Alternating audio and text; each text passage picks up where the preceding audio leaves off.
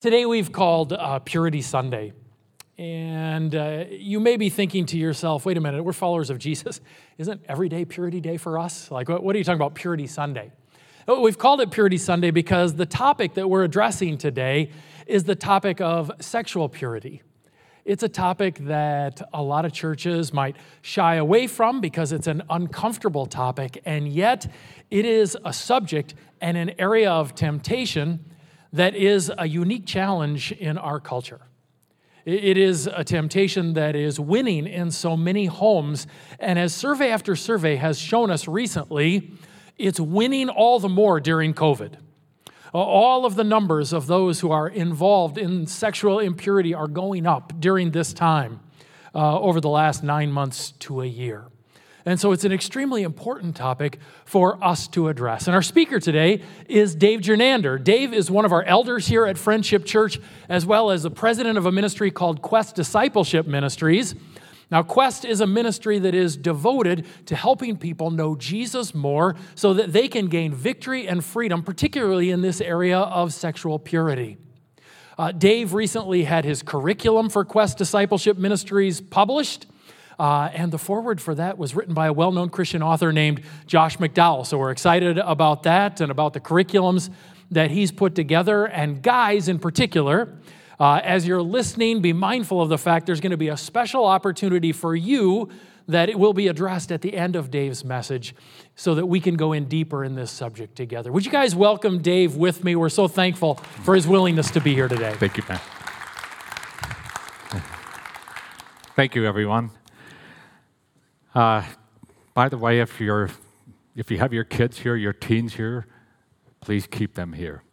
Uh, this message is for everyone today, and what we hope to accomplish by the end of the day is that uh, we will motivate parents to have a healthy discussion uh, with their kids uh, about uh, sex and relationships within God's perfect uh, design. Um, this kind of reminds me, and this is kind of a difficult subject to tackle, but a number of years ago when I was gathering the material for Quest and I was doing my research, uh, I was, went to what was then called uh, Northwestern bookstores. And I bought several books on the subject. And the man on the other side of the counter uh, looked like he was probably about 60 to 65 years old. And so I'm in line next, and there's a long line of people behind me, and this guy, he's scanning all the books. And one of them was titled Sex God's Way. So he gets there and he scans that book, and that one goes face down. And I was a little bit disappointed. I kind of shook my head at the time, and I thought, you know, when we look in the book of Genesis and we see the process of creation, and when we get to the sixth day, the sixth day, God created the man and the woman. Yeah, exactly. I stumbled. I stumbled. and when we get to the sixth day, God created the man and the woman. He said, Be fruitful and multiply, have sexual relations, produce children, fill the earth with my image for my glory. So God created sex, and sex is good when it's within the context of marriage. And that's what we want to learn about today.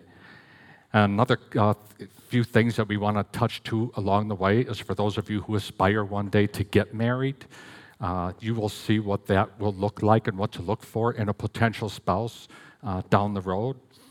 And uh, also for those of you who are married, this will help you to enhance your marriage. And I will ask that you please do not nudge your spouse as we're going through this and saying, hey, this is something you should be working on. Because none of us is perfect. Uh, we all have uh, work to do, and uh, that includes uh, me as well. So we'll go through the uh, biblical scriptures for today.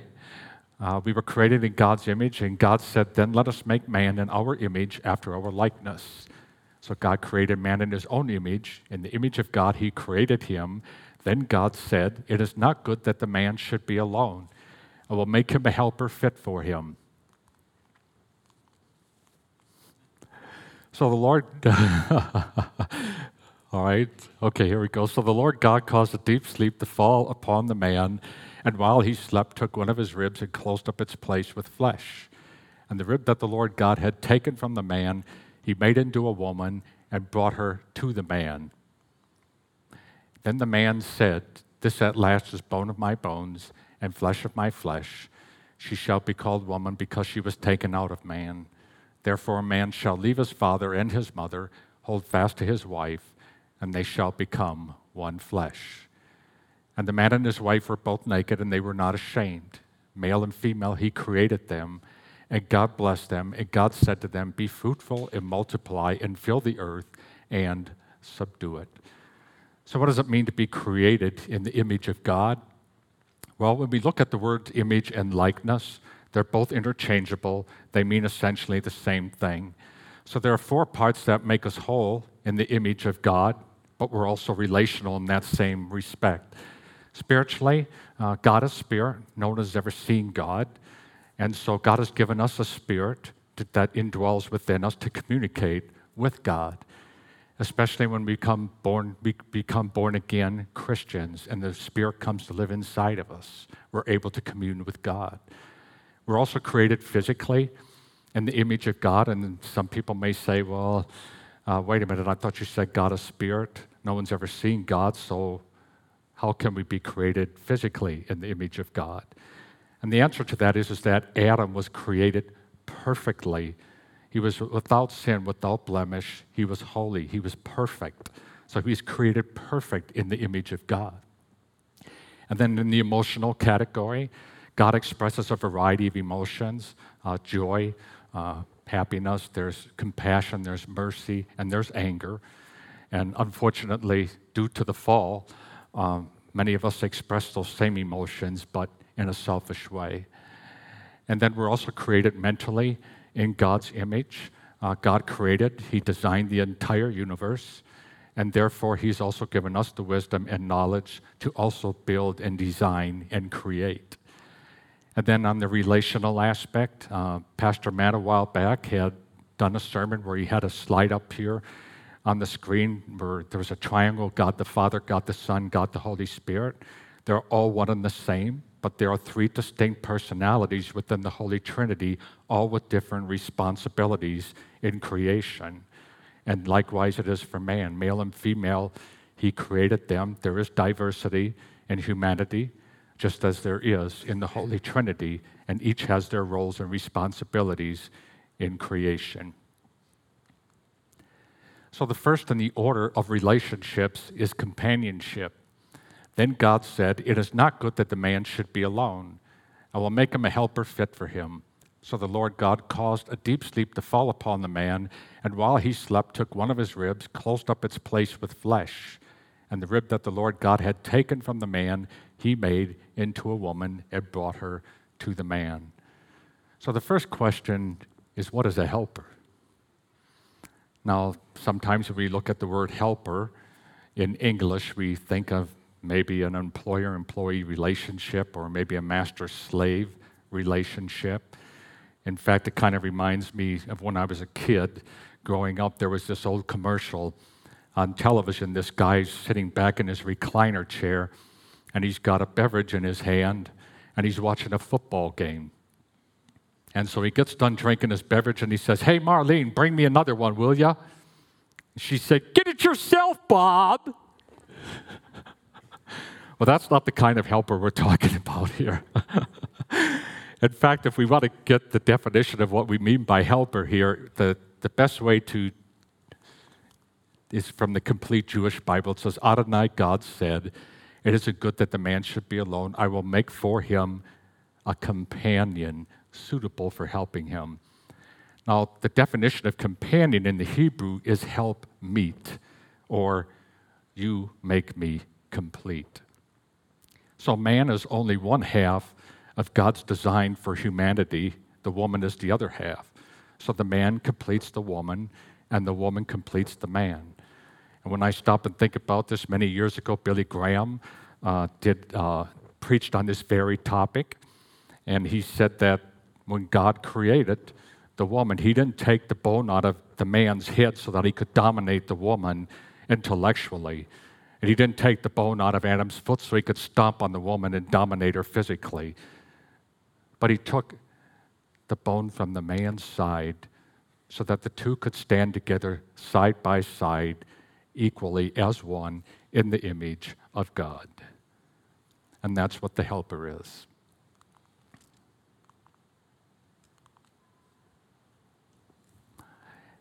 So, who brought the woman to the man? And the rib that the Lord God had taken from the man, he brought, he, he made into a woman and brought her to the man. This is very important, especially for those of you who are aspiring one day to get married. It's always important to seek God when you choose your mate. Lord, is this the one? Is this the one that you have chosen for me? Because far too often, and I've seen this in my own life and some of the friendships that I've had where the unbeliever will marry the believer, and the unbeliever thinks that they can change the unbeliever. You can't change anybody, only God is capable of changing the unbeliever. And eventually, what happens is the believer has got so much invested in the unbeliever and trying to convert them to Christ that eventually they end up getting tired. And what happens? They give up and they abandon their own faith. And then when there's kids involved, because they're caught between two different worlds, they end up really becoming nothing. They don't want to take one side or another because they don't want to get caught in the middle. And so when we take a look in the Old Testament, God had always said to the Israelites, do not intermarry with women from foreign nations. Why? Because those women will lead you astray. You will abandon the Lord your God. And the Apostle Paul speaks to this as well. He says, Do not be unequally yoked with unbelievers, for what partnership has righteousness with lawlessness, or what fellowship has light with darkness? What accord has Christ with Belial or the devil? Or what portion does a believer share with an unbeliever? They are incompatible. So it is always important seek the Lord your God. Lord, is this the one you've chosen for me?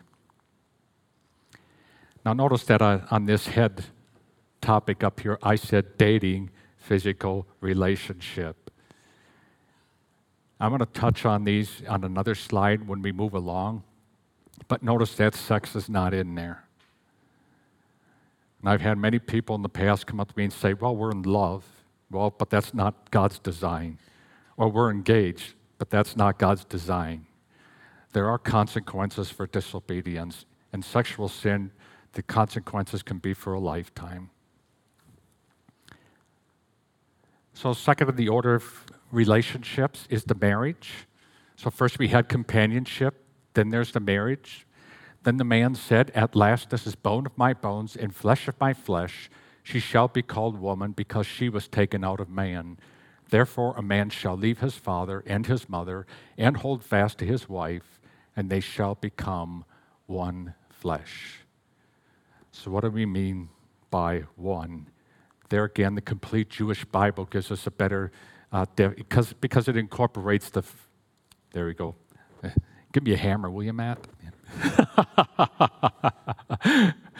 This is why a man should leave his father and mother and stick with his wife, and they are to be one flesh. So, stick is included is the definition of the word one. So, if I glue two pieces of paper together, and then later on come and say, "Will you, will you separate these two pieces of paper?" You'll never be able to do it. You'll end up destroying both pieces of paper, and that's just how solid the marriage should be it should be solid as one. In fact, I think about my own marriage to my wife, Renee. When we exchanged our wedding vows, we went to the altar and there was a, a candle holder there with three candles in it. And there was one candle on each side, a large one in the middle. The one on each side represented Renee, and one represented me. So when we took our wedding vows, we lifted up the candles, we lit the one in the middle, and then we blew out the two single candles and put those back. In other words, there's no more me, myself, and I. It's all about we and us and ours. And I've told my wife, you can use any tool in the house as long as you put it back. Because it's mine. no, it's ours. Everything is ours. So there's no more me, myself, and I. It's all about we and us and ours. And when I think about the oneness too, in marriage, as Renee and I have grown together in our marriage, we've picked up on each other's mannerisms, speech patterns. We begin to think alike in many ways. And that took a lot of years uh, for us to get there. I'll be talking about that a little bit more too as we move along here. So, last in the order of relationships is sex. So, we have companionship, we have marriage, and then there's sex. And the man and his wife were both naked and they were not ashamed. Male and female, he created them, and God blessed them. And God said to them, Be fruitful and multiply, fill the earth, and subdue it.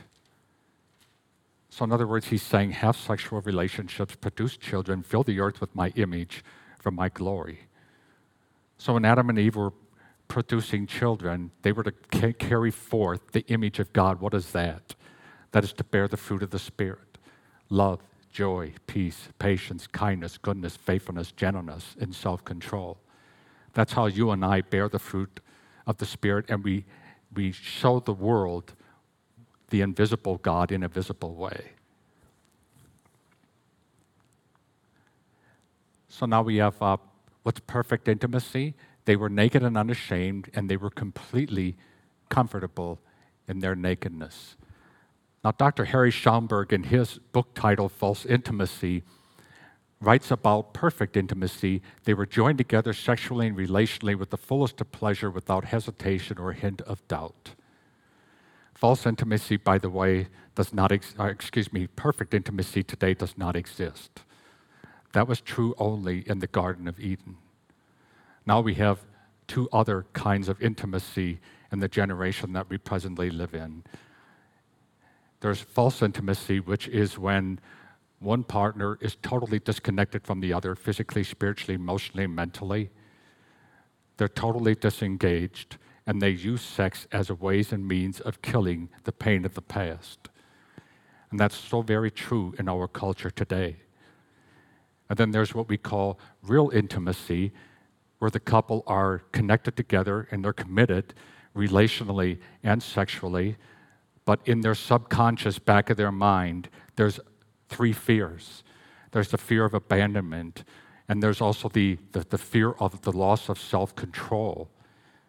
And there are other fears related to those two things as well. How would we describe abandonment today? Well, divorce. Unfortunately, that's very prevalent in society too, both within and without the church. And so there's that subconscious fear, even though it is real intimacy.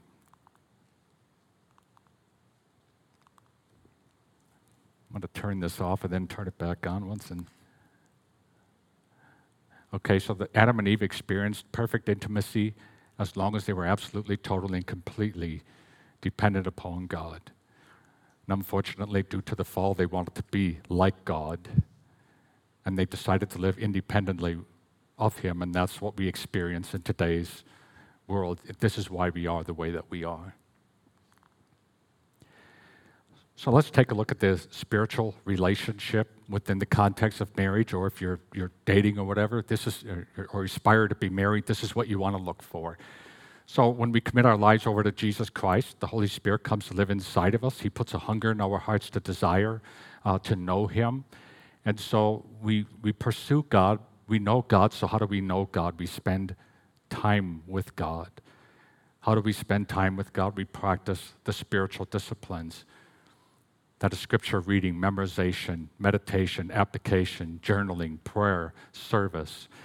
God has gifted us all with spiritual gifts to serve Him in some way or another. And I've often said we were all created by God for God to love and serve God by loving and serving others that leads us to genuine fellowship with God and genuine fellowship with other believers. This is the glue that holds the marriage together. So it's important that the couple come together, spend time together in God's Word, but it's also important that you also spend time alone with God, and that helps you to grow in your marriage. Then there's uh, the marital, and notice this is marital physical relationship. There's eye contact. When you make eye contact with your spouse, you're saying, I care about you, I love you, I'm interested in you, I want to hear what you have to say. And then there's holding hands. I'm not always successful at this, but um, I learned early in our marriage when I would always reach out and take Renee's hand when we were walking in the store, whatever. But then when it got really hot and muggy outside, she would say, Don't touch me, it's too hot. so I learned that there are times, you know, I can hold her hand and there's times I can't. So and then there's the hugging and the cuddling and the kissing. That, that is acceptance. You, you show your love for them in that physical way. And notice that sex is the last thing on the list. While it might be important, it might be an important part of your relationship, it's not the most important part. Let's take a look at the emotional category, and I want you to pay attention especially to these first three things here unconditional, sacrificial, and selfless love. Now, unfortunately, today, this has all been completely reversed. And this, by the way, is a commitment. It's a commitment. That's what's so important about it. And today, unfortunately, some of you may be very well aware, nobody's taking I shouldn't say nobody, but a lot of people are no longer taking the traditional wedding vows for richer, for poor, for better, for worse, and sickness and health till death do us part.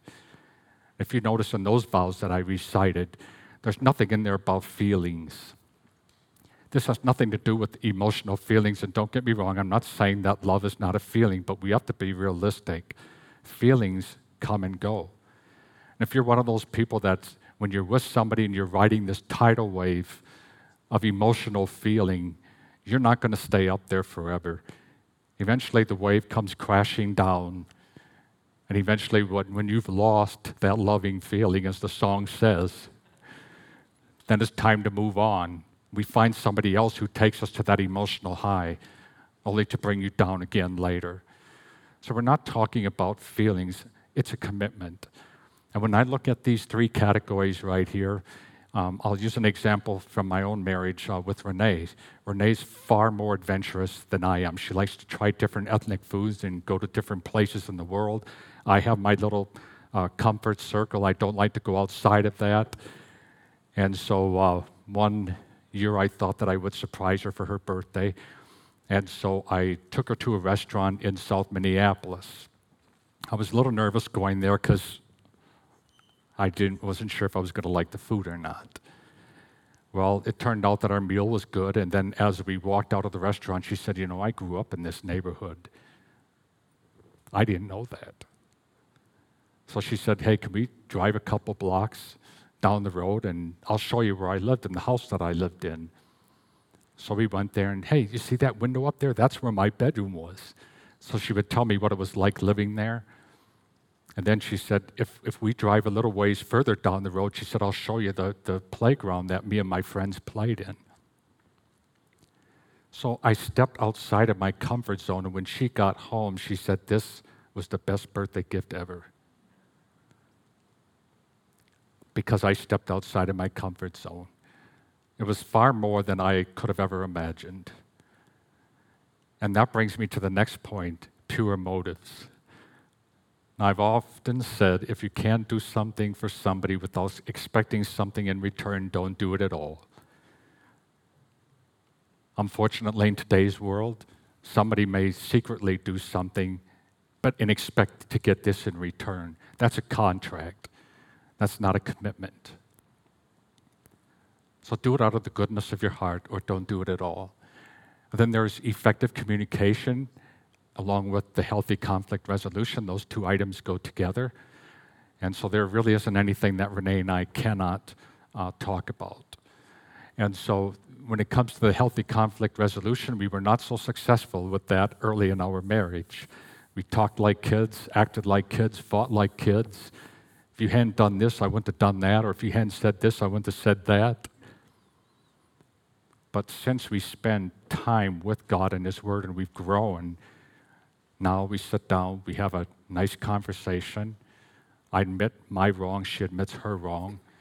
And I will tell you, because having counseled married couples for many years along with individuals, there's almost always two sides to every conflict. And if you only own 1%, and you're at fault for 1%, own it.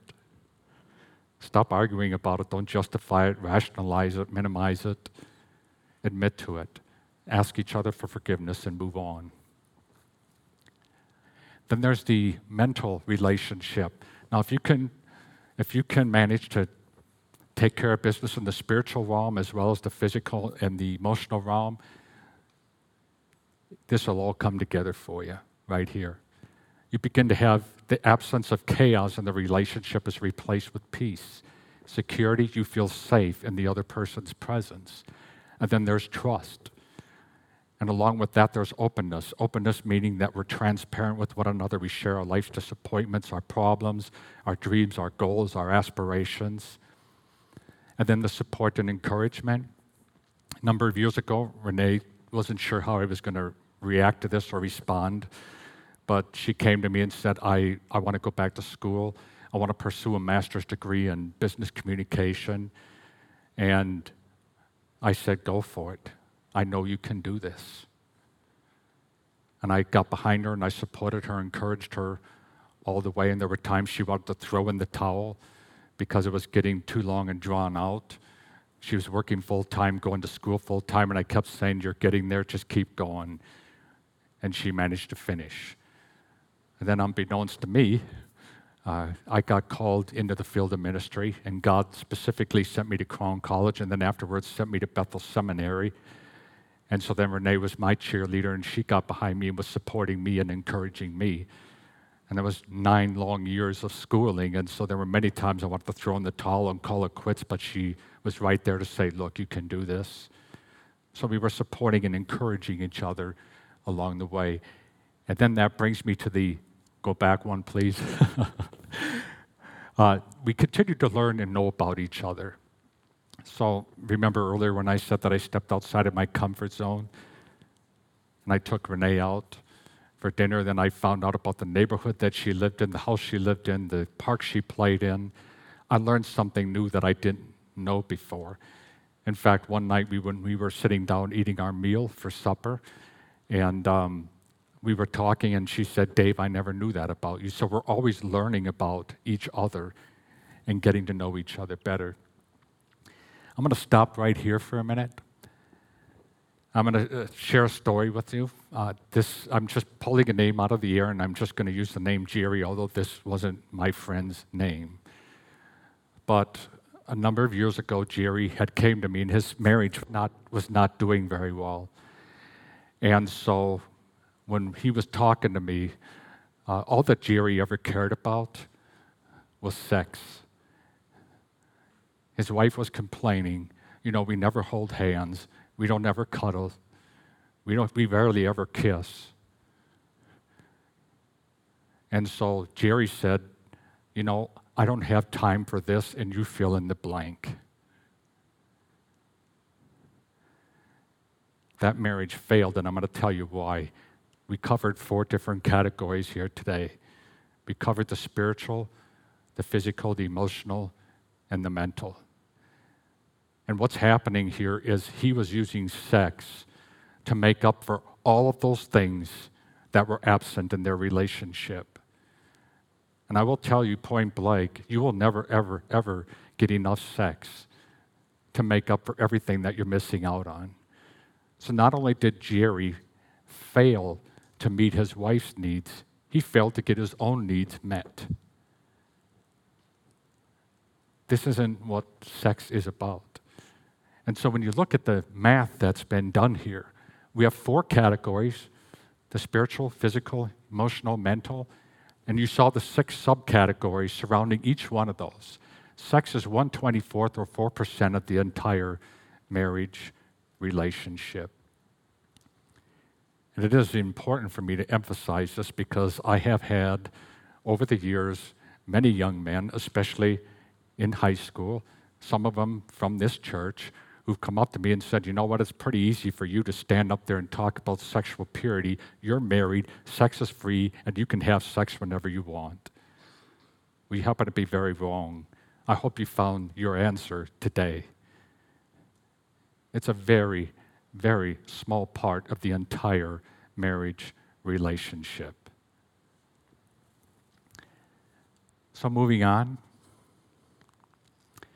So, sex is only 4% of the entire marriage relationship. If you're unhappy with the amount of sex you receive in marriage, it's most likely because we are lacking in all areas of God's purpose and design for fulfilling relationships. Therefore, those who seek to fill the void by demanding or having more sex will be disappointed because, like King Solomon, they will never ever get enough. This is why I wanted to open up the door for discussion for you to have with your kids a healthy discussion. Because you know what? If you don't talk to your kids about this and show them what real intimacy looks like, you're going to have problems. One of them is you're going to create mistrust in the family. And when there's mistrust in the family, that leads to curiosity. They will go find the information that they are looking for, whether it comes from their friends, the internet, or school, or wherever that may be. And more than often enough, it's very, very misleading. I have seen the sex education curriculum in some of the schools in the area, and they are very graphic. And they, by, by no means, teach this, what you're learning here today. It's important for you to get to your kids before the world gets to your kids. That's just how important it is. So, here's some resources for parents today because I realize that it's not easy uh, for parents to have discussions with their kids. Uh, this one here is a straight talk with your kids about sex from Josh McDowell. This uh, educates parents on how to talk to their kids from little on, all the way on up. And then there's The Bare Facts by Josh McDowell also.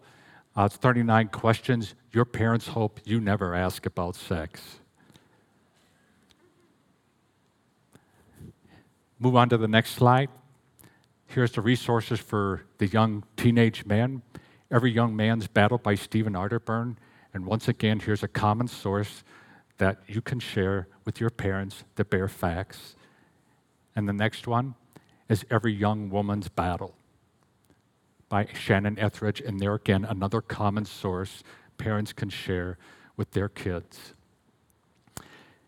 And so that may you may wonder, well, why am I showing you other people's sources when I probably should be probably selling my own? Well, there are many different purity ministries out there in the world today, but each one serves its own specific purpose. And the way in which Quest is different from everyone else is that we take you to your past, because unfortunately, many people in today's society are using pornography and they engage in promiscuous sex to kill the pain of the past. And so, what you learned here today comes from the first book. And now, on Tuesday night, here at the Prior Lake campus, we're going to be talking about the fall and how that has affected sexuality today because the world has perverted it. And I'm not going to go through everything that's going to be in all these workbooks, but when you get to the second workbook, notice that the title is Overcoming the Past That Triggers My Problems. And here we may talk about parental favoritism, there's anger, there's unforgiveness. All these things are energy that demand to be released, and so people don't know how to solve their problems. So, what do they do? They turn to pornography or they turn to promiscuous sex to kill the pain. And then the last one is how to heal, grow spiritually, and walk in freedom. And there we're going to give you some software uh, to download on your computer to keep you safe as well as your members of your family, how to spiritually clean uh, your house. And we'll be covering other topics just like that so that you can live a healthy life. And so, moving on, we'll advance to the next slide here. So, here's the focus of Quest dysfunctional family trauma and sex addicted, uh, media saturated culture. Now, if you look at those things in the order that they are listed, this was conducted by a survey of Christian counselors as well as secular counselors. These are the top three reasons people end up in a counselor's office, exactly in that order. Number one at the top of the list dysfunctional family. And then there's trauma. Some people have experienced physical, spiritual, emotional, mental, and they've been sexually abused. In fact, most of the men that I've, I've uh, counseled and, and talked to over the years, many of them, including myself, were sexually abused as a child. And so we gravitate towards pornography to kill the pain of the past because we don't know how to solve it. And then there's a sex addicted, media saturated culture. Let's face it, that is the world that we live in right now. And I've often said when I teach and celebrate recovery, you can drive down the highway and see a half naked woman on a billboard sign selling car insurance, and I'm not exactly sure how the two are related, but it's, it's the world that we live in. So, wherever there are physical, emotional, mental problems, I've often said there are spiritual problems. So, what we try to focus on in Quest is to get you right in a right relationship with Christ. And then we start addressing all these other areas. Some of you may fall into one of those categories, maybe two or maybe all three. For me, I fell into all three categories. And many of you probably already know, as I've mentioned many times in the front, I struggled with the 33 year addiction to pornography before I finally found victory. But I had to go back into my past. And I heard a pastor some years ago preach and say, you know what, God's not going to move the mountain. He'll give you the strength to climb the mountain. So take care of your problems. It's difficult climbing the mountain, but it's a lot easier descending the mountain. And when you get down on the other side, there's peace, there's joy, there's contentment, there's freedom.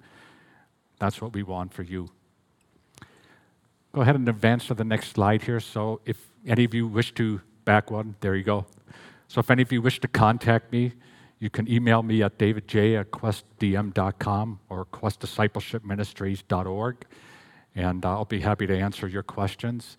And then uh, I've got some questions for you to engage with in your uh, the family as a whole. Uh, what is your definition of love? in comparison to what the world is? What are the characteristics of true companionship from what we've learned today? How do you feel about the specific order of events in God's creation of the woman for the man, companionship, marriage, and then sex? What are your expectations for companionship and sex in your present or future marriage relationship? What would be the physical, spiritual, emotional, mental benefits of following God's plan for companionship, marriage, and sex? In what ways does our present culture and media disagree with God's purpose and design for sex and relationships? That's a good starting point for you to engage with your, your kids in discussion on this. I'm going to close this in prayer, then we'll turn this over to the worship team. Uh, Father God, we thank you, uh, Lord, for your message today. Uh, we thank you, Lord, that we are able, Lord, to talk about this in the church. Um, there are many churches out there, Lord, that do not discuss this but need to open up the doors for communication in this manner. I pray, Lord, for the marriages, Lord, that are struggling. And I pray, Father God, that you intercede on their behalf and that they seek your wisdom and your guidance, your direction, your counsel. I pray for all the young kids here today that are struggling because we live in a media saturated, sex saturated culture. I pray, Father God, that you put a dome of protection over all of us. Protect us physically, spiritually, emotionally, and mentally. May we always seek your guidance and your direction for our lives. And when it comes to selecting a spouse in the future, Lord, for those who aspire to get married, may they always remember that it was you who brought the woman to the man. And I pray, Lord, that they will always seek you and ask, Lord, is this the one? And we ask and pray all this in Jesus' awesome and precious name. Amen.